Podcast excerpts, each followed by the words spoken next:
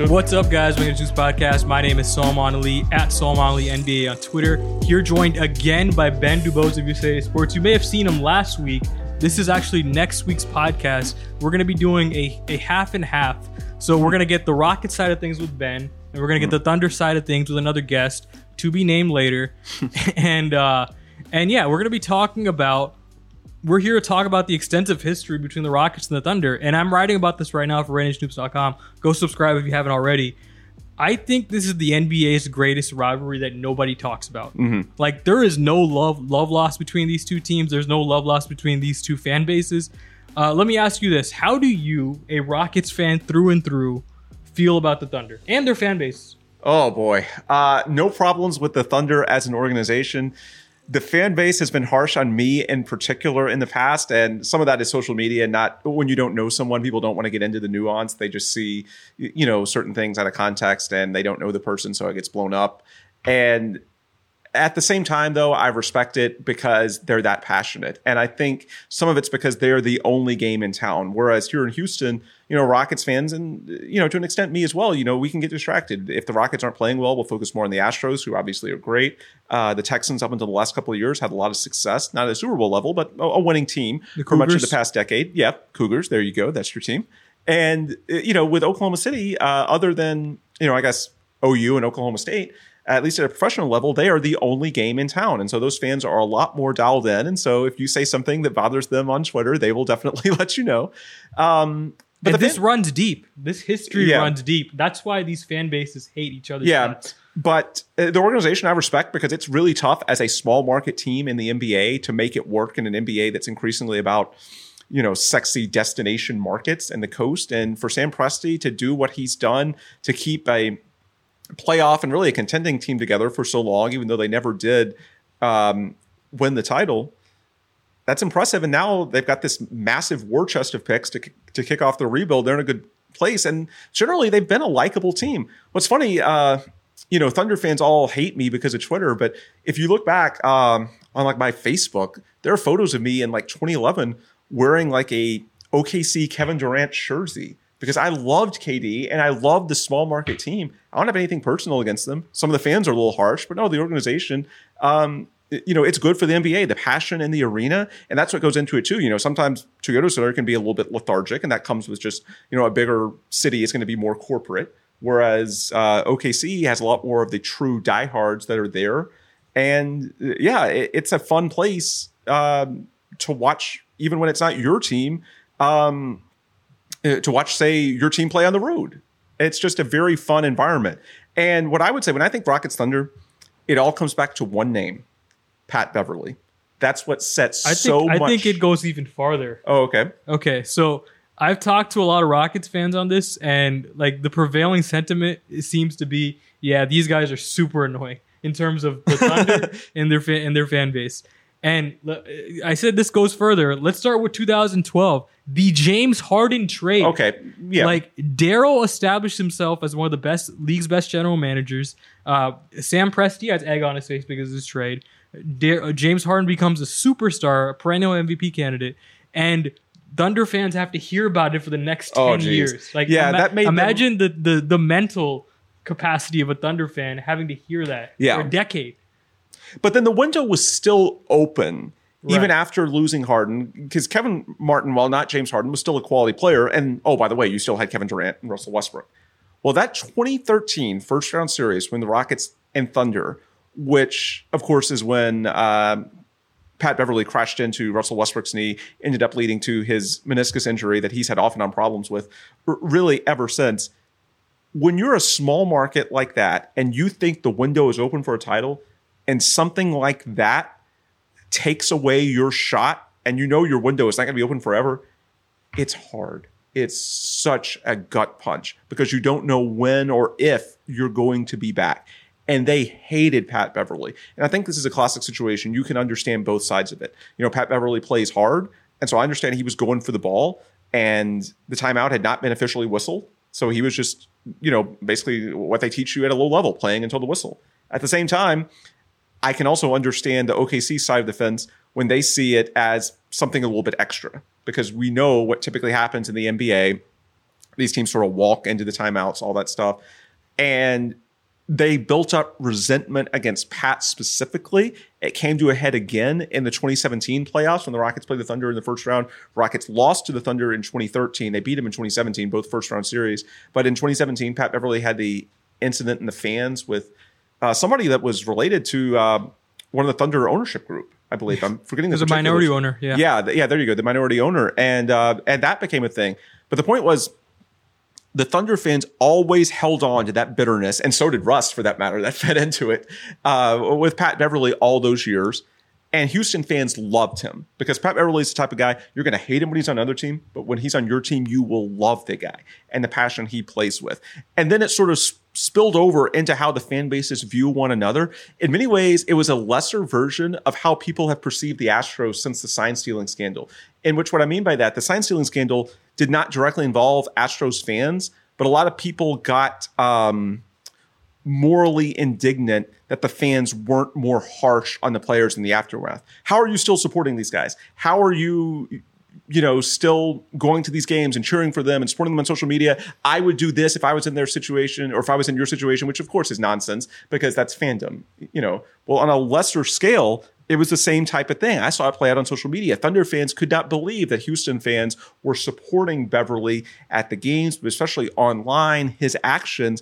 And so it fed into just this sort of moral dynamic, which has taken on increasing prevalence as social media has grown. We see this all the time. You know, I call it fake morality, but you know, it is what it is. And I think the Astro sign stealing scandal is at the you know the peak of that pyramid. But we, I think we saw some of that sort of feeding into the fan dynamic between the Rockets and the Thunder because a lot of Thunder fans, at least that I follow on social media, did not appreciate how the Rockets fans always came to Beverley's back over the five years that he uh, played in Houston, and two of those, of course, ended up with playoff series against the Thunder in the first round.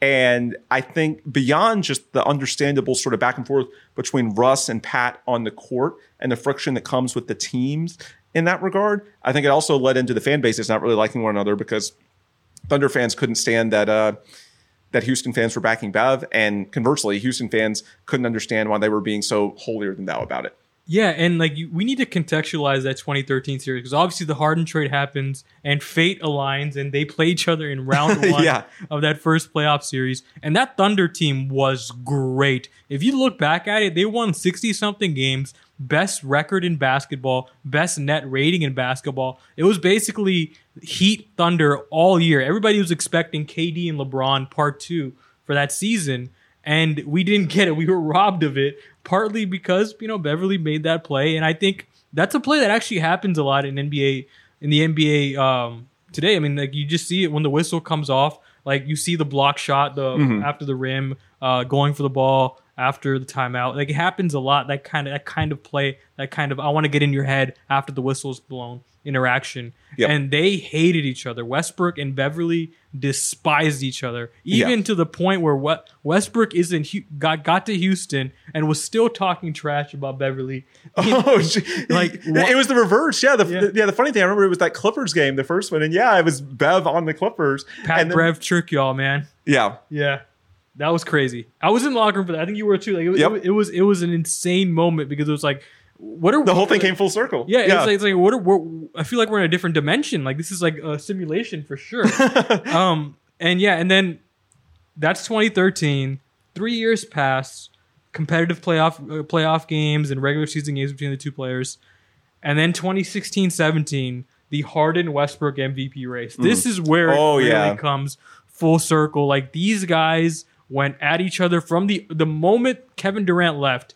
Westbrook was thrown as the MVP favorite, right? Mm-hmm. And then everybody talked about how Harden had so much help surrounding him that offseason. It was like Eric Gordon, which was Ryan- over the top. Yeah, it was like they were making Eric Gordon and Ryan Anderson out to be Karl Malone and John Stockton. It was Which is kind of funny the way, given the way people crap on Eric Gordon these days, you know, yeah, yeah, and as like, not being valuable in trades. Yeah. Yeah, and uh, and like the MVP battle was obviously super heated, back and forth throughout, triple doubles. This, uh, you know, efficiency that it was ridiculous. Win like the Rockets were well, obviously had the better win total. It was a back and forth debate. Uh, not only between Rockets fans, between media members, there was ardent supporters for both, and obviously it, it's ultimately ended in, in you know Westbrook winning the, M- the MVP.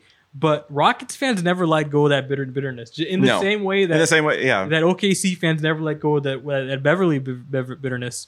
Rockets fans always felt like Westbrook robbed, um, Westbrook robbed Harden, Harden, of an which he did. And I'm and, biased, but yeah. yeah, and whatever the case, it it, it goes into the 2017 offseason where they're basically having competing off seasons. The Rockets go and trade for Chris Paul to Yep. kick off the summer, July 30, no, June 30th, Yep. before the first day of free And everybody thinks that Carmelo is going to follow. Right. Everybody thinks that either Paul George or Carmelo. Yeah. they- But they were both in play at one point. And then both Paul George and Carmelo Anthony uh, snub Houston, not Yep. by their own accord. Obviously, this was a trade. They get traded to Oklahoma City, play alongside Westbrook, and then those two those two teams are at it Yeah. for the offseason. Like people talk about who's the better team. Is it the Rockets or is it the Thunder? I remember this being a legitimate television conversation for like two months going into the season. And it was like th- that season, I, I did they end up playing they didn't end up playing each other, but I remember we kept on talking about these two teams as if they were the same when in fact the Rockets were like way better than the Thunder at that time. Yeah. And I'm sure it irked some thoughts and then fans. and then not in the playoffs but one of the things that led to the 2019 playoffs which as we said in our tilman fertitta episode led to the unraveling of that generation's rockets and subsequently the rebuild was the regular season finale in oklahoma city when james harden missed a free throw that would have put the rockets up three in the last 10 seconds of the game and then paul george hit a three uh, in transition russ fed him remember that shot Yeah. and OKC won basically at the buzzer. There's like a sh- second left, but it was the ball game, and that sent Houston from the two seed to the four seed, which you'll never know exactly, you know, how things play out when you start changing variables like that. But ultimately, if Kevin Durant goes out in the same point of the playoffs, the second round, then by being the two seed, you're not playing Golden State until the Western Conference Finals, and you get an entire series against the Warriors without Kevin Durant, as opposed to one game.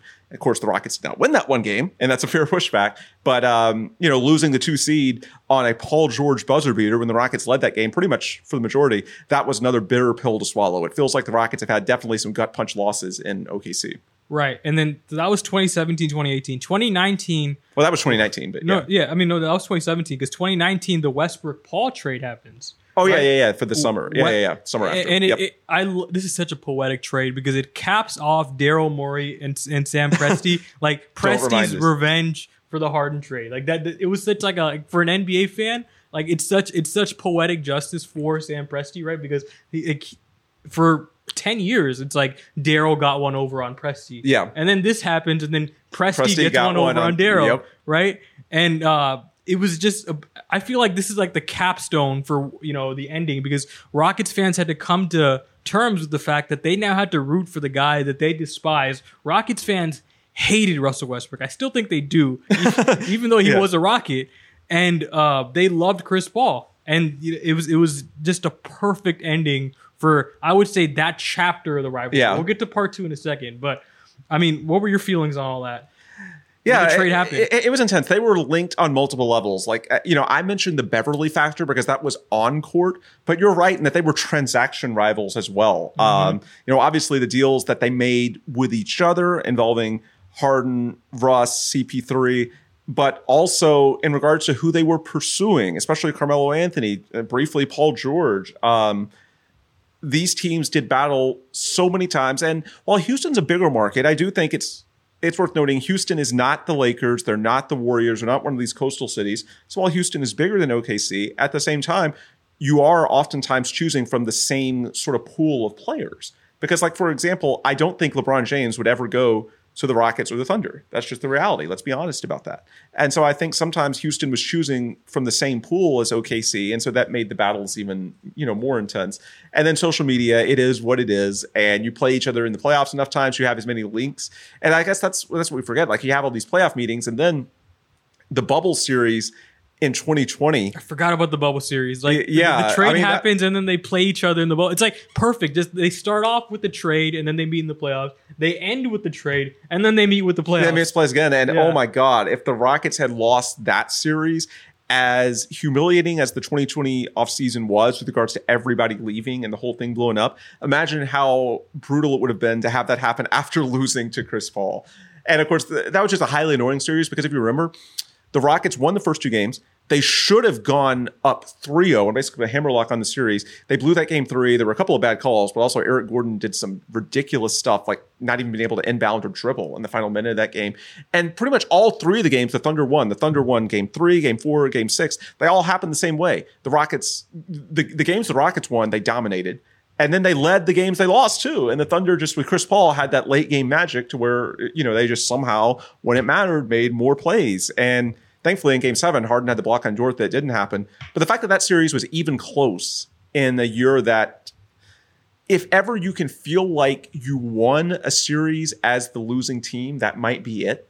Because the Thunder really took on Chris Paul for the assets for the first round picks from the Rockets that are still a lot of them still to convey. Yeah, that's that that comes to play in chapter two. But yeah, yeah. Um, anything they got from that team, they wildly overachieved. You know, Chris Paul, SGA, Dennis Schroeder, the three-headed backcourt was wildly overachieving to then almost knock out the Rockets. And maybe they do if James Harden doesn't block that Lu Dort shot. I know it's brutal to lose in the playoffs at game seven, but that had to be as good of a game seven loss as you could possibly uh, feel when you consider where the teams were at, uh, you know, as franchises. And of course, I'm sure it had to be even more annoying to the Rockets that after all these moves, and they were supposed to be contenders with these two, you know, recent MVPs in Harden and Westbrook, and yet they were barely having to just survive against the Thunder to get out in a game seven. And this is this is hilarious. I just thought of this right now. You could say you could arguably say this about both teams they arguably had the best teams of the 2010s to not win championships, both of them, mm. right? Uh, they had they were fantastic from 2012 to 2020. Both teams were awesome. Uh, 2012 Thunder and 2018 Rockets. Yeah, yeah, yeah, exactly. Just on different ends of the spectrum, obviously. Yeah. And then they had the both of them arguably had the two biggest what ifs of the decade. Hmm. One mm. in the Westbrook injury, and two in the Chris Paul injury. And it's funny they they get traded for each other to end the, to end the decade.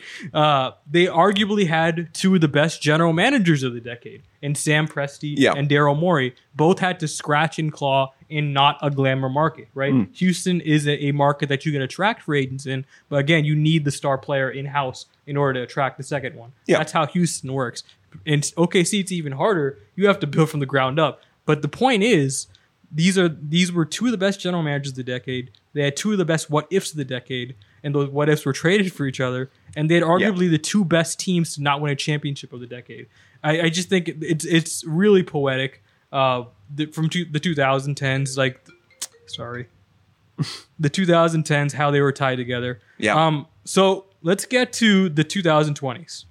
So this starts off. Obviously, I think I would say chapter two really starts off with the Westbrook Paul trade because. Mm-hmm these picks extend into the 2020s. Yeah. And these, you know, there are implications for that trade that still have not yet to be answered. And mm. we'll hmm. see how they get answered. But Rockets fans are basically rooting for their teams to be good when those picks convey, and Thunder fans are rooting for the Rockets to yes. be bad when those picks convey. Then you get 2021 with the Alperen Sengun trade. Ooh, yeah, that's a good one. Like the Rockets trade uh, the protected Detroit pick and the protected Washington pick for Alperen Sengun, and they and the Thunder basically bet these assets that we're acquiring are, are ultimately going to be better than Alper yeah. Sengun. And Sengun has a monster first season, and I'm sure that irks Thunder fans as yeah. well. And then the 2020 in 2022, the next draft, the Thunder take those picks that they yep. acquired for Alperen Sengun and they double down. They add another pick onto it, and they trade that for Ousmane Dieng. So basically, they yep. bet that Ousmane Dieng is going to be better than Alperen Sengun. These two, two, these two players, I'm not sure if, if people realize this. Fans have made the connection.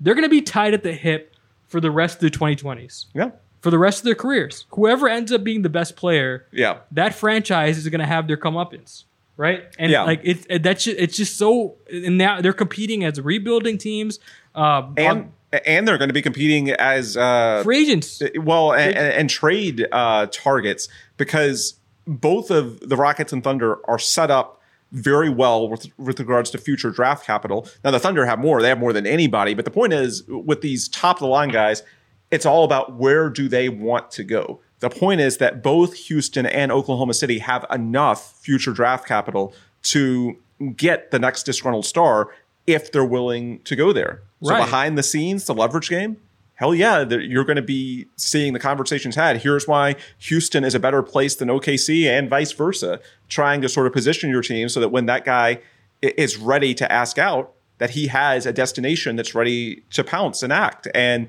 both the Rockets and Thunder are set up well enough with all this future draft capital and young talent that they can satisfy other teams from a talent perspective.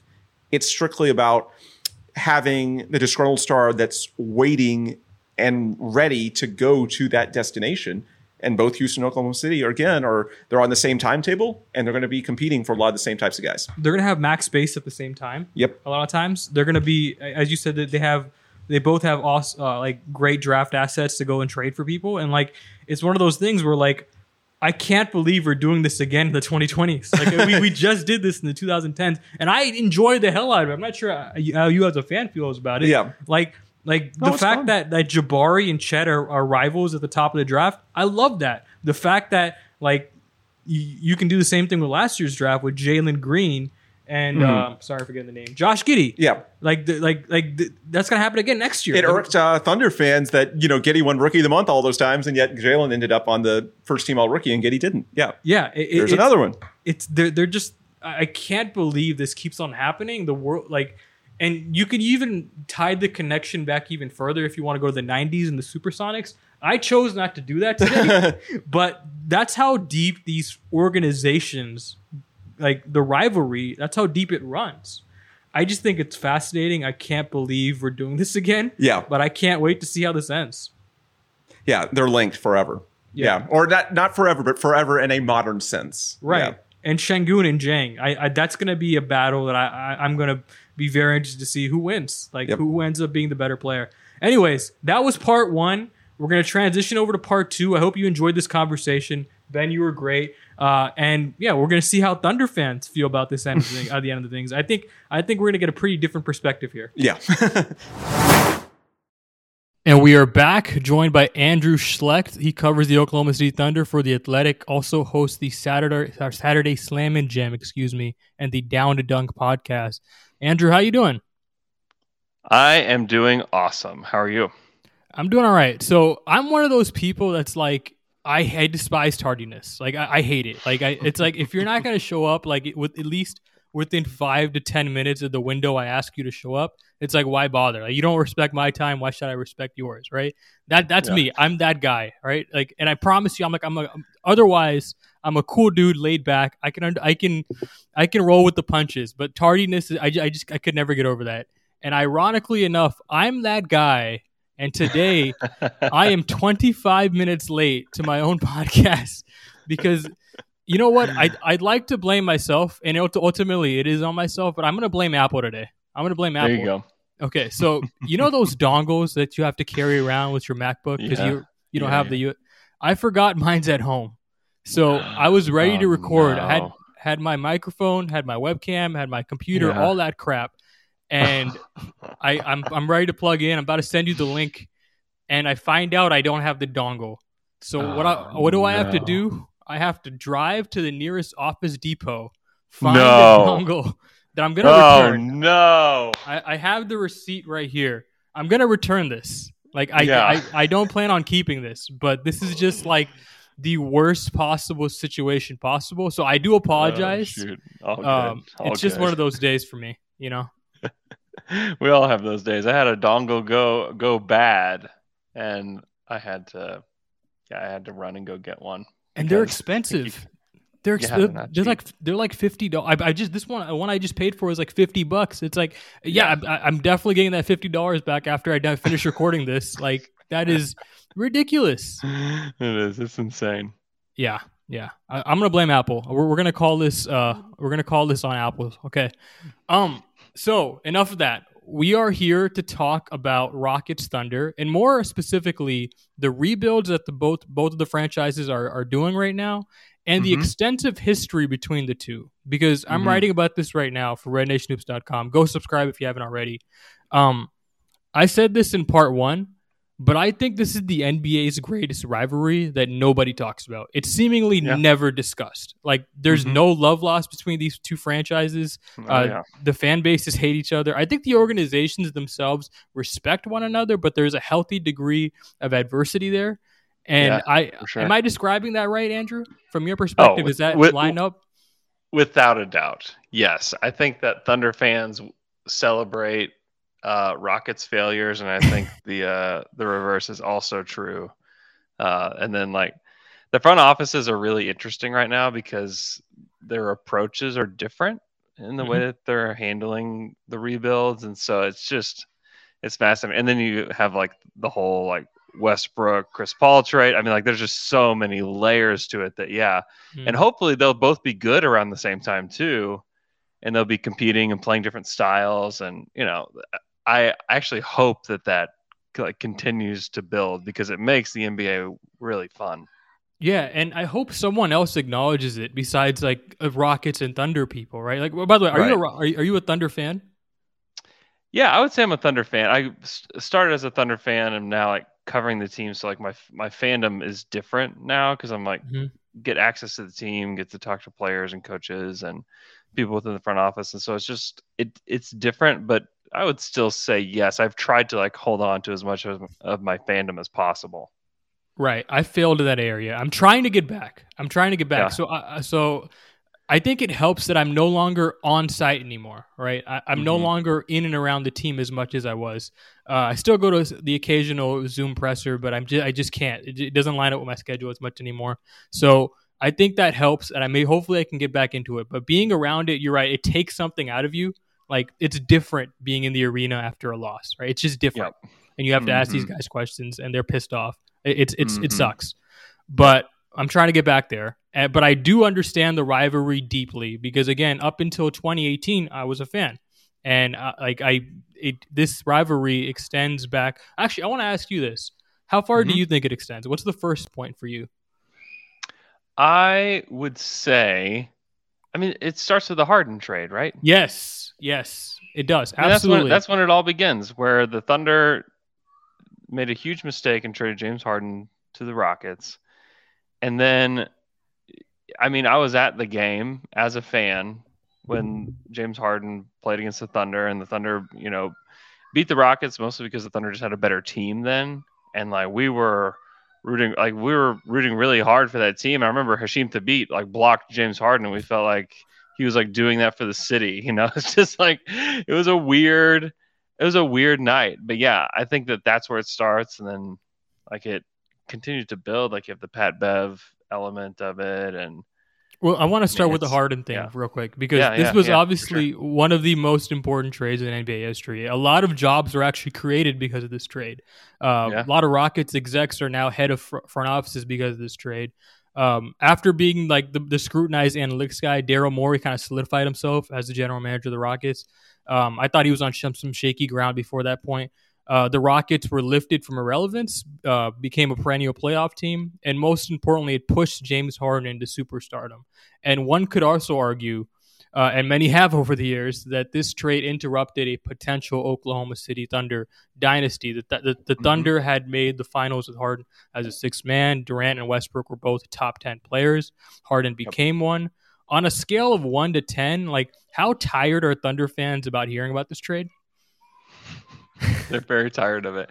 Yeah. We we actually have been doing a series on my podcast Down to Dunk called Summers of Sam, where every Wednesday we're recapping and giving grades for all of Sam Presti's off seasons. Mm. And last week we we covered 2012, which includes the James Harden trade. And you know, some some of our listeners are like, "Yeah, I was three at the time. Like, I don't really remember it, so it was kind of cool to hear about it." Uh, other people are like, "I didn't even listen to the episode because I just I can't. Like, I just can't anymore." Um, so I would say no one really wants to hear about it because it is. Sam Presti's like a, he's a great general manager. He's done a great yeah, job absolutely. but but that is his like number one like failure you know just and it's and you can't avoid it because Mhm. it's that team had so much talent and still like just randomly like bleacher report would be like you know westbrook durant harden how did they not win a title random tweet you know and like thunder fans are like why like why are you twisting this knife that is still somehow lodged in my abdomen you know Yeah. that's that's how thunder fans still feel about it and you know i I'm I'm like way over it. And like we could we did this podcast last week, and it was I actually had a good time doing it, just going over like all the details of it and all like the reactions at the time. And we still just get people like, man, please never do that again. You know, that's how listeners feel. Yeah, and I can already tell just by talking to you, you're like that beaten down reporter. Like not like the lows don't get to you as much as like the average rock average Thunder fan. Yeah, Right. yeah. Oh, Yeah. without a doubt. I mean, Yeah. there. I mean, after basically after Westbrook was traded, I was like, well, I've kind of I'm numb. My sports feelings are numb now. You know. Yeah. It it, de- it definitely, without a doubt, I think that's the start of the rivalry. Ironically enough, in part one, when I asked a Rockets fan this, uh, I, I don't want to just say Rockets fan. He's a media member as well, Ben Dubose. Uh, he actually yeah. said the Beverley Westbrook kerfuffle was, and I think Okay. that's probably the difference, right? I think Thunder fans are more quick to point to it's the Harden trade, without a doubt, because they're tired of Yeah. hearing about it, and Rockets fans are quick to point to the Beverley Westbrook thing. So let's talk about it. Mhm. So, uh, 2013, like the year of the trade, right? They meet up in the playoffs. Like the NBA's has this hilarious way of being ironic like that. So, Oh yeah. yeah, round one, um, the, the there's a timeout play, and West Beverley's guarding Westbrook. By the way, Beverley's this guy the Rockets signed from Germany, like on like a 10 day Mhm. contract at the point, right? He hadn't Mhm. established himself, so he goes he goes for a steal after a timeout, which players do. But it's, it's generally frowned upon, right? It's something you probably shouldn't do, but it's like the Kevin Garnett thing with like blocking shots after the shot block. Like everybody still does it, right? Um, and I thought this was, I mean, in the moment, I was actually at this game. Um, this was crazy. I mean, like just Yeah. immediately you saw Westbrook limping, and it's like, oh shit, like he definitely tore something up. I think you you were watching the game obviously, and you could tell right Mhm. away something happened. And hmm immediately, Thunder fans made Patrick Beverley public enemy number one. Um, Yeah. I, I Oh, I'd yeah. imagine still that way, right? Oh yeah. There's still hatred for Patrick Beverley. Yeah. There's not. I mean, if if he were on the if somehow like Sam Presti traded for him and it, to get like a second round pick or something, people would be like, you got to waive him immediately. You can't even let that guy like touch a Thunder jersey. You know, that's how that's how people would feel. I actually think that might be something that would prevent him from doing a trade that involved Beverley, unless it was like Yeah. literally the last possible salary, like just because the the public reaction would just be ridiculous. Oh, but Yes. let's uh, we need to describe the context of that Thunder team because I think Yeah. one could argue that this was the greatest Thunder team of all time. Like they had a perennial MVP candidate in Durant that was good enough to be the best Mhm. player on a championship team. He finished second in MVP voting that year. At the time, Westbrook was well above the threshold of being good enough for being the second best player on a championship team. He was second team All NBA, uh, ninth in second team, uh, ninth in MVP voting. Actually, uh, tenth was Dwyane Wade. To give you some context, uh, they were great defensively. Serge Ibaka was third in defensive player of the year voting, blocking shots left and right. I'm not sure how many of my listeners actually remember Serge Ibaka. Like this was a thing. This Oh. was a phenomenon. He on averaged like social three media. blocks a game that season. I mean, Yeah, it he was ridiculous. was insane. Yeah. Yeah, and it was a phenomenon on social media. Uh, they had depth. Forgotten in history in all this is that Kevin Martin actually did a good job of replacing James Harden's bench production. He was fourth Yeah. and sixth man of the year voting. They were Mhm. awesome. 60 wins, Mhm. pretty much neck and neck with the Heat that year for the best team in basketball. And Yeah. at the very least, they would have put up a hell of a fight against the Spurs in the Western Conference Finals, if not beaten them and rematched against the Heat. This Yeah. I mean, I think it's fair to say that Thunder fans have a legitimate grievance here. Oh, without a doubt. Yeah, that was Yeah. their like I think it was their best point differential that they that they've had historically. They had the best point differential in the league that year. And they were rolling. I mean, they were rolling teams. And then Westbrook goes down and Reggie Jackson at the time, you know, tried to take over and wasn't ready yet. And Kevin Martin was perfect in the role that they put him in, but not when you asked him to do more, and everything just kind of fell apart. So, yeah, I mean, you take an All NBA player off your team, you're not going to do so hot, and that's what happened to the Thunder. And yeah, I think that eh, a lot of people will say like, what's what's the year the Thunder had the best chance to win the title? It probably wasn't the year they went to the finals, just because they were, man, they were still so young. Even Yeah. that year that that we're talking about, I mean, Westbrook and Durant were 24 that year. In 25, yeah. I and mean- they, but they were ready. Like you could tell they were ready. Oh, they were ready. They were Yeah. after that after that first run. Right. They learned a lot. They were ready to go, and from there, you, you just like you had the bad luck of, of Westbrook. Then you had like Durant had his foot issue, and then things finally got back on track in 2016, and then obviously Kevin leaves. But it it was it was like the beginning of like the the bad luck for the Thunder in the postseason. Yeah. In the moment, how did you feel about that play, and has that evolved at all? So that play in the moment, you kind of felt like, what is this guy doing? And then Westbrook goes on to play the rest of the game. Mhm. And so you kind of just hope that, oh, okay, maybe he's all right. And then I I, forgot remember about the that. next, Completely forgot the- about that. Yeah. yeah. the next day they did the MRI, and I remember Darnell Mayberry, who covers the Bulls now for us at the Athletic, uh, was at the Oklahoman at the time, and he tweets that Westbrook, you know, is going to have surgery and he's going to miss the rest of the playoffs. We're like, like what? Like Yeah. Westbrook went on to play that, finish that game, and they I don't remember what the score was, but they beat the Rockets pretty handily in that game. And you're like, okay, you know, that sucked. Like, why is he being an idiot? But okay, like he's he's fine. He's fine. And now, like after that, it was like that guy ruined it. Like that guy ruined our entire season. Yeah. Like, what are we even doing here? Yeah, I mean, yeah, Pat Bev is always he'll always be elevated as you know, if if there was like a Mount Rushmore of Thunder enemies, he would definitely make it. Oh, without a doubt. I mean, it, it, it did not take me doing some research to find that out. like I, Yeah. I, that was well, I was well aware of that. Um, and here's my stance actually on, on that play. I actually don't have a strong opinion, but I do believe this. If you thought that play was dirty, you have to be consistent about it. Meaning, you have to call out your own guys when they do stuff like that after the shot clock. Sure. And if you were in the camp of this kind of stuff happens all the time, this was just an unfortunate fluke accident, well, then you can't be upset when something like like that happens to one of your favorite players.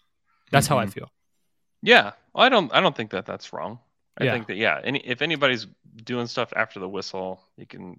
I think it's all pretty dirty and it's like not the right thing to do, but it's whatever. You know, it's it's all in the past now. I'm trying to trying to let that water flow under the bridge, and you know, Pat Bev just keeps popping his head back up. Well, here's a positive memory for Thunder fans: the 2016-17 MVP race between Harden and Westbrook. This might have been the peak of like internet rivalry between the two franchises. Like Rockets fans to this day still feel like Westbrook robbed Harden of an MVP, and I don't. I, I don't blame them for feeling that way. I also, I also don't blame Thunder fans who get irritated every time someone implies that Westbrook wasn't deserving. Right. Yeah, Yeah, It- I mean, it was that year was. I think maybe Rockets fans maybe forget the context that that that there was for Thunder fans is that this was the year after, Durant. Kevin Durant left, and so Westbrook kind of like embodied like the feelings of every Thunder fan that entire season, where it's like, gosh, like we just want to we just want to go out there and just, just like we want Westbrook to destroy the league, and he did, and there's like there's tons of context that gets missed because a lot of people are like, well, he just averaged a triple double, so they handed him the trophy. It's like, well, if you think that, you didn't watch the Thunder because he hit some of the most amazing clutch shots that season that like grabbed the entire internet at the time. There's the one in Denver where he hits this just impossible shot to win the game. I think they were down like 15 or something like that in the fourth quarter, and it was like, okay, I'm not going to win this game. And Westbrook scores like 16 straight points. I turned that It's game a- off. I was watching that it's game. a I game turned it winner. off. Right. I'm sure you did. Yeah. And it was just like, that's when those moments were like, okay, like he's the he's been the best player this year, you know. Yeah. And and I, you know, I wouldn't begrudge a Rockets fan for thinking that the MVP was stolen. It was a really close, close race, and Harden had it within like the last like two months or something. Like everybody thought James Harden was going to be the MVP. It was that Denver like- shot. Yeah, I think so. It was the Denver shot that really, and, and he had several others where you're just like, how is he doing this? You know, it's like an out of body experience. It was like his own like insanity. you know, for a few weeks where it was just like, gosh, and and he was averaging a triple double and 30 points. I mean, it was an unbelievable year for him, um, and I'm sure you're going to talk about it. It's just it's funny that that guy ends up going to the Rockets, like wearing Yeah. a Rockets uniform for a year. We'll get Um, there. yeah, just yeah. bizarre. Yeah. Yeah, I mean, it, Bizarro Land is uh, just the start of this rivalry. I mean, it, like that season. So the Rockets obviously they go out they go out and they sign Eric Gordon and Ryan Anderson and, an A. You know, like decent role players. Yep. Uh, yep. No, nobody, nobody crazy, but you know, some guys that will help space the floor and help kind of form a more cohesive offense around James Harden. And yeah. Harden becomes this facilitating maestro with Mike D'Antoni, first year as head coach. Um, mm-hmm. You know, he averages like 12 assists per game, leads the league in assists. Um, he's awesome. Like the, I think the points created stat that season for Harden is like I think it's best in best of all time, or either best or second best of all time in terms of points created for a season. Um, he he was ridiculous, and Westbrook as well. And it was one of those things where it's like and it was Kawhi. Kawhi was awesome that season as well, and like yep. it'd be interesting to see if Kawhi doesn't have that season, if we could just like replay the result mm-hmm. just to mm-hmm. see what happened. Because I think a lot sure. of the people that had that had Kawhi was as a as a first place finished. I think a lot of them had Harden as their number two, right? So if, if Kawhi wasn't that good, and if like Harden slides up, does he actually end up winning it? But it's that's mm. obviously Harden. Harden didn't win it, and it was one of those things where Westbrook was ridiculously clutch. Like again, I turned that yeah. game off because I thought it was over. Like I was watching that game just out of fun, and I was like, okay, this is this is Thunder are winning this game, and like I walked away, and I, I go on social media, and like I see that it's a close game, and I'm like, okay, I'm gonna go watch to go see what happens, and I missed the shot. I turned the TV off, I turned the TV back on, and I missed it yeah, it, it was one of those things where like I, I, yeah I mean we've all had that moment as sports fans, but it, it, it is it was a it was a great year, but the rivalry on social media was very heated. I would say I, I don't think it's ever gotten that heated ever again between the two between the two fan bases. Like that was probably yeah peak. Yeah yeah that was those were good times. yeah, then there was the, t- the competing off seasons between the two. I'm not sure if you yeah. remember this or, put this into the rivalry. So the Rockets go out and they get Chris Paul, right? Yeah. And immediately rumors surge that they're going to go. They're not done yet. They're going to go get Paul George. They're going to go get Carmelo Anthony. They're going to do. There's a second move shoe to drop, right? That yeah. second shoe doesn't drop because the mm-hmm. Thunder go out and they go get both of those guys. They go yep. get both Paul George and Carmelo Anthony, mm-hmm. and and immediately the conversation shifts to um, who's the better team, right? Like yeah. that entire summer, it was like, is is this trio better than this duo? Who's going to be better? All all summer long, it was a debate, and I think it, it was one of those things where like. Um, going into the season, we kind of expected the Thunder to be better offensively than they had been. But for yeah. some, do you remember what was holding them back offensively? I, I don't remember. Uh, I remember the, the, spacing in particular was was a concern, but I don't remember much else. Yeah, I mean the the guys that they had there as shooters just didn't perform. You know, like yeah. Patrick Patterson was supposed to be like the starting power forward, and he was awful that year. Yeah. Uh, and then like Alex Abrines was another one that was supposed to be kind of a floor spacer, and he didn't play well either. And so they were left kind of looking for somebody to play the two, and they really never figured it out.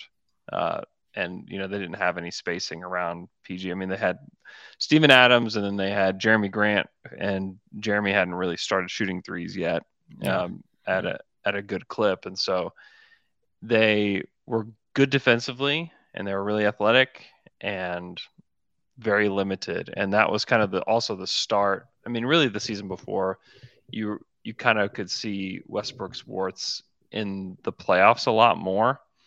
And it kind of it revealed itself actually in the series against the Rockets uh, in that first round series, right. where this was before those trades happened, um, and they he he just couldn't he couldn't carry the load like he did all season, you know, like he did in the regular season. It kind of all fell apart.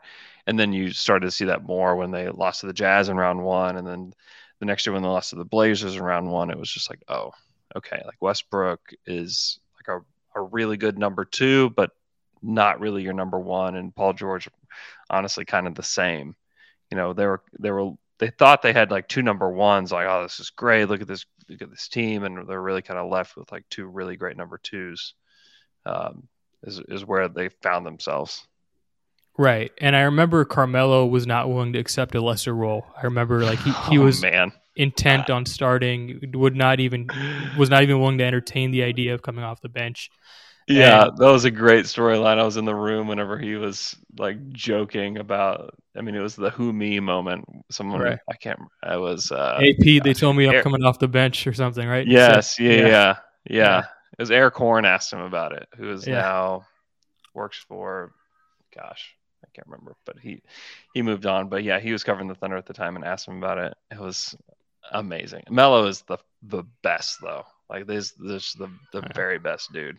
I liked him a lot when he was in Houston. Like I, he Yeah. was very gracious to the media as well. Um, oh yeah. So that's 2017, and the, you know, as the Thunder kind of peter off at this point, right? You, what you mentioned Mhm. at the end, like it becomes obvious Westbrook's not the number one guy to carry you all the way there, and you know they had other issues, but really that was the the main issue, right? Like he he just can't be the best guy. He, maybe his second best guy is his best role, but we get to 2019 and Chris Paul comes off a really bad year in which I thought he was hurt. I said all season, thought he was still hurt from that hamstring injury, thought he was due for a bounce back year. And I actually thought that Rockets team going into 2019 was like mm-hmm. awesome. Like I thought I was like, okay, I, I think I these 14 to 1 odds, like I, these look really juicy to me. If I'm a gambler, I'm taking those odds for, for them to win the Yeah. championship. And Yeah. then they make this freaking trade for Russell Westbrook, where they not only do they trade Chris Paul for Russell Westbrook, they trade Chris Paul and like two first round picks and two first round pick swaps deep into the future. So Yep. and and you know there's some light protections on it which do come into play. We'll get into that in a second. But like Yeah, yeah. yeah, but like not really much there in terms of at the moment. It was very clear that those picks were going to convey because the Rockets were going to be good. They, they weren't they weren't pivoting to a rebuild at that point yet, and Yep. so it was a disaster scenario, and it, it it played out like a disaster scenario. They that you know that team was not as good as it needed to be to win a championship. They broke it Yep. up. Uh, we know what happens there. You know, Chris Paul. Uh, thrives in Oklahoma City. The Rockets Rockets fans have to go watch that. They play each other in round one. He's Mhm. amazing. So is Lu Dort defending James Harden. I thought Mhm. that was uh, probably the end of chapter two, uh, chapter one of that rivalry in terms of Rockets Thunder. Like, Yep. because not only they start the decade with Daryl Morey getting one over on Sam Presti, right? They Yep. end the decade with like Sam Presti's revenge, right? Like Sam Yeah. Presti gets one over on Daryl Morey, and I thought that was on a on a storyline level poetic, beautiful. I loved it. Like you know, like as a writer, I love that shit. You know, Yeah. and and I was like, okay, this is you could not have scripted a better ending for this rivalry. And you know, Daryl obviously moves on, and those picks end up being pretty pretty consequential. Yeah. Yeah, they do. And they're like shaping the way that the, Rockets have to think about their rebuild, you Mhm. know, because it's like, okay, we, we got to control our picks for as long as we can before, you know, these, before it's out of our hands, you know, and that's Mhm. what's upcoming. I mean, I remember the Chris Paul for Westbrook trade. It was Thunder fans were pissed at the Really, time. really. Yo, yeah. Oh, yeah. It was, you know, I- I think a lot of Thunder fans hoped they would do a deal with the, with the Heat, that they could get like some young players from the Heat, and that they could like, because Thunder fans still wanted to root for Russell Westbrook is like part of it. Is that okay? If he's, you know, Paul George is gone, we got this great trade. Like Thunder fans were happy about that. Now it's like, okay, let's move Westbrook to a team that we feel like we can root for. Miami's probably one, like, and then when it was the Rockets, because I think Thunder fans had hoped like we'll get back like an expiring contract and maybe a young player and some draft picks. That'll be great. Goes to the Rockets, and you're like, wait, wait, where we're sending the best player or our like our favorite franchise player ever to to Houston? Like I'm not putting on a Rockets jersey. Like that's not happening. And we're getting back Chris Paul. We hate Chris Paul. Chris Paul's been like such a nuisance to us for so many years, like with the Clippers teams and with the Rockets teams. Like, man, like I don't want that guy back in my city. And what's funny is that Chris Paul actually played in Oklahoma City when the Hornets were displaced. You know, back whenever Hurricane Katrina happened, they had to move the Hornets up to Oklahoma City to play for two seasons, and that was Chris Paul's rookie year. So like Chris Paul had familiarity with the city and us with him, but still at the time, I was like, man, like we had grown to kind of hate Chris Paul. Right. And that season ended up being like very magical for Thunder fans. Uh, they weren't supposed to be good. Like they had just kind of thrown this team together. Like suddenly, like Chris Paul and Danilo Gallinari and Dennis Schroeder, like, oh, this is our team. Okay, this is weird. Uh, and they were actually pretty good and came within uh, James Harden blocking Lu Dort in the corner of you know moving on to round two. It was it was a pretty wild year. And then yeah, the it, it felt a little bit though at the time there were Thunder fans that thought that Daryl had done it again. Like he had pulled one over on Presti. It's like got him to take old Chris Paul, and he's not going to be able to trade him, and this is going to be disastrous. And like, what are we doing here? And you know, I'm not even sure Sam could have told you that like Chris was going to do what he did that year. Um, so, but yeah, it was. Yeah, you're right. It's like it's great bookends to the rivalry because I agree. It starts starts with the Harden trade and then it ends with the Westbrook trade there right. at the end. Yeah. And then part two, I would say, starts with the Alperen Sengun trade. Yeah. Right. In 2021. it makes so, you think like is Presti like trying to foster a you know rivalry with Houston? Like it kind of right. makes you feel that way. Yeah, I mean that, that's that's what's interesting. Not only are these two teams like like rivals on the court, they're you know Ben pointed this out in part one. They're rivals off the court transactionally. Oh, yeah, yeah, like they're and almost I think, more so. Yeah, right. I think in tw- in the 2020s we're going to see that come into play times two because they're going to be competing for the same free agents, same uh, trade targets, everything. Mm-hmm. Like oh, they're yeah. going to have max space at the same time, I believe. Um, and so the the Alperen Sengun trade. Let's back. So let's backtrack. So the Rockets are, you know, they have three picks this draft, and mm-hmm. we assume when when they when they're making a trade with the Thunder, okay, they're going to trade 23 and 24 and move up. In yep. in fact, they're actually trading the picks they had acquired in the Christian Wood uh, fiasco. So they they they mm-hmm. they get a Washington protected pick and a Detroit mm-hmm. protected pick deep into the yep. future. They send those to Oklahoma City and they get Sengun. And Sengun at the time, like for I thought Sengun was like a star prospect. I was yeah. like befuddled when he was dropping in the draft. Like I was like, really? Mm-hmm. 16?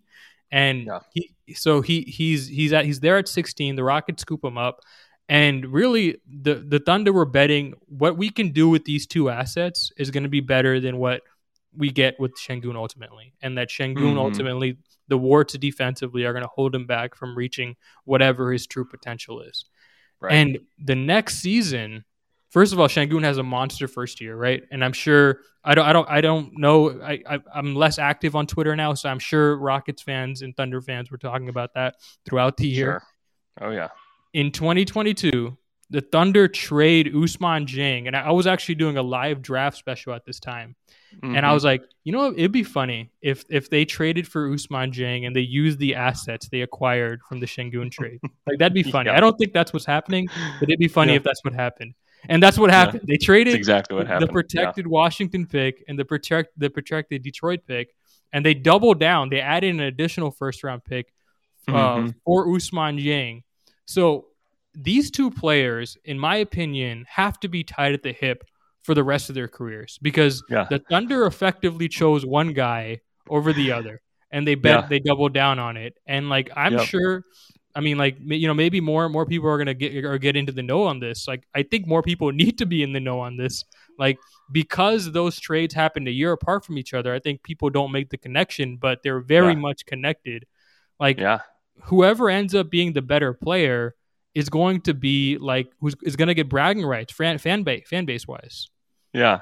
yeah. yeah, that is a really interesting way to think about it because yeah. I I definitely been tracking it. I hadn't tracked it to the point where it's like, is Dieng going to be better than Sengun?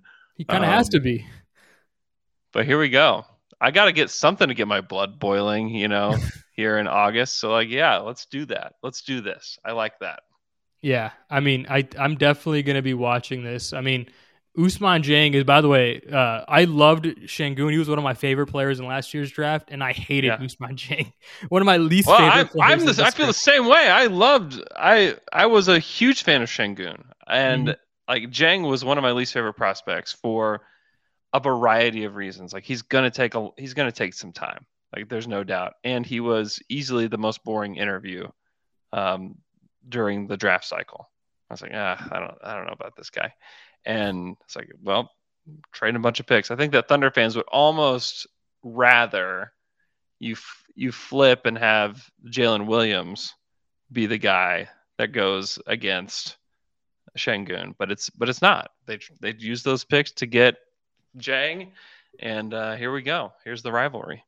Yeah, I mean it's it's gonna be really fascinating, and like again, like these re they're gonna be good at the same time theoretically because they're drafting Mhm. at the top of the draft at the same time, like, and I I'm very curious to see like like how these two teams compete for compete with each other transactionally again because again the rivalry Yeah. is no longer on the court. It may get to that point when these players peak and they're in their Mhm. 20s, but Yep. right now it's pretty much off the court, all exclusively off the court in terms of who drafts the better players who Mhm.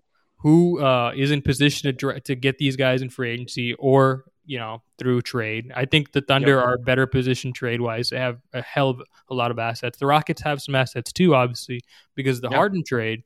But Yep. it's it's different. It's a different strategy that these two teams are are taking, as you mentioned at the top of the show. Yeah, I mean, it is fascinating because it does seem like the Rockets are just like BPA every time. Like who who I don't care. Do they fit with the roster? Like I don't know. Like this, this is the best. This is the best guy. Like Tari Eason. Well, I think that he, if you looked at his 2K sliders, he's got he's got the ones that go further than everybody else. Let's just take him. You know, um, and the Thunder are like we're only going to take guys that are that can theoretically shoot, pass, and dribble. And if you can't do that, you're not you're not going to be on the team. Um, Right. So it's it's it's all about decision making for the Thunder. Like every single player, when the ball hits their hands, they want them to be able, be able to make a decision with the ball, uh, and they're very intentionally like drafting those kind of players. And with the Rockets, and honestly, like if if it were me, I would probably go the Rockets route, where it's like just take the best guy. Like whoever you think is the best guy, just take him, and we'll figure it out later. Um, whereas the Thunder are They're taking the John Build it. Hammond approach. yeah, they're building a team that is is going to be very interesting. I, there's not really, I don't know that a team's ever tried to get a, you know, players one through five that can all be decision makers. Um, Chet makes that possible for them, um, but it's going to be very interesting to see what they look like on the court. I love Chet, by the way. I, I thought that was absolutely the stone cold number one pick in that draft. Yeah. I, I he was the one guy I might have considered putting in a tier of his own. Like he he is so skilled on both ends of the floor. Super skilled. He's he's insane.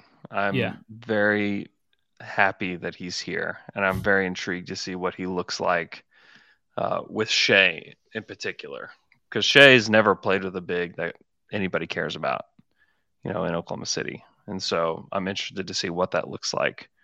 Uh, him, I mean, Shai gets downhill whenever he wants, every single game, and to have a big man that can finish around the rim, and then also pop out to three you know that's going to be a huge weapon for him. Yeah, it's interesting. They might they might have taken the best play starter in the draft last year in Josh Giddey, and they took like Yeah. the best play finisher in the draft this year with Chet Mhm. Holmgren. And Mhm. it it fits. I mean, those two are going to work together pretty well if they peak out. I mean, I, I really like that. I really like that pairing, and obviously Shai is really good too. And I think you know more the the the, the approach they're taking. It does remind me a little bit of the Bucks, right, with John Hammond. Like they're taking Mhm. wingy guys, guys as you said can shoot, dribble, pass, and they're just like these guys ha- are the best players on championship teams. You look around the league; these are usually the guys that are the best, right? Obviously, there are outliers. You got your Jokic's, you got your Embiids, but for the most part, these guys are wings. And if you're not a wing that can do these three these these three things, we don't want you. Like we don't think Yep. you you have the best you know possible chance of peaking as the franchise player. And they're bringing in really capable player development guys. They just brought in Chip Engelland, um, who's Yep. going to really uh, help that development process for these guys. Mhm. And I, I think it's it, it's it's when you look at the Thunder, it is very in line with their culture. They draft and develop. They're not very, you know, they're they don't really play the free agency game much. You know, they they No. play the trade game, but they don't play the free Mhm. agency game. Yeah, they don't. Um, mostly because they can't. Mm-hmm. That players just don't want to. Don't want to. If if they have their choice of where to play, it's most likely not going to be here. You know, the the best free agent the Thunder have ever gotten is Nerlens Noel. Um, and like no, is a good player. you know, I think that he could be a starter on some teams and a bench player on most teams. Like nice player, but if like that's the best ever, and you had teams with like Kevin Durant, Russell Westbrook, like taking guys out to dinner. I mean, they took Pau Gasol out to dinner, trying to get this guy to come to Oklahoma City, and he opted not to, basically because the city wasn't big enough. Mm-hmm. And you know, you have to, you have to just be real about it. And maybe someday they have their San Antonio LaMarcus Aldridge moment where everything just aligns and they get a good player in free agency. But until then, you know, they have to be realistic and use their cap space for other means. You know, they they traded for Derrick Favors last summer and got a first round draft pick. And that's the kind of stuff they use their cap space for. And I think that will continue to be the case uh, until you know somebody signals that like, yeah, we actually are pretty interested in in your team and and in joining what you guys are building. Um, which who knows may or may not happen. I would lean toward not, but you know, you never know. And I think they've they've given themselves some protection draft wise if they don't end up winning the lottery one of these years, right? Like they're they're putting themselves in positions to get as many scratch off tickets as possible. So one of those yep. either one of those scratch off tickets is going to pay off, or they can package a bunch of them to trade up into the draft, right? And I'm mm-hmm. sure they're they were aggressive to get the number one overall pick this year as well as last year. But I think you know, I think Chet was the best guy on their board, as you could tell. Like when when Paolo became number one, they didn't waver. Chet's still our guy. We're not we're not mm-hmm. going to change it here. So I think they got their best guy, and will be interesting to see how where these teams line up this season going into the lottery. Yeah, without a doubt. I think that both teams have similar desires this year, where they want to see development, they want to see these guys get better, but at the end of the day, they want to be you know, in position to get a, another top three pick. And that's, yeah, I think that's where both teams want to be, which again, like you just can't separate the Thunder from the Rockets. I, I, I, very, I'm very hopeful that the national media ends up like grappling onto the story at one at some yeah. point because this is there's so much to sink your teeth into, like two decades, like rivalry, yeah. like it, it is, yeah. it, it's a lot. Um, so yeah. thanks, thank you so much for coming on, Andrew. Do you have anything to plug? What are you working on right now? Oh, you can if you want to hear more Thunder stuff. If you, if you're a Rockets fan and you want to hear, if you want to drink the the Thunder tears, you can listen to Down to Dunk last week. It's uh, Summer of Sam Volume Two is what the show is called. Uh, this is where we talk about the Harden trade and uh, how great Daryl did. So you may want to go listen to that, and then check out the Athletic NBA show as well. I'm a I'm I produce and host shows there. Uh, we're still producing five shows a week right now, uh, even in the dead of the off season. And thank you to Kevin Durant for giving us something to talk about today. Uh, you should see a uh, KD uh, centric podcast over the next couple days. So uh, yeah, go check that out. Yeah, for sure. Uh, and it dawned on me, like as I was doing the research for this podcast, that I was, I was actually on the Down to Dunk podcast, and I was like, oh yeah, I I, I remember these guys. These guys were really yeah. fun. Yeah, these guys. Yeah, it's yeah. a really fun podcast. Yeah, thanks, man. Appreciate that. Yeah, yeah, for sure. Uh, absolutely. Make sure to go follow him on social media. Go read all his work at the Athletic, and uh, go check out his podcast. Thanks, Andrew. Thank you.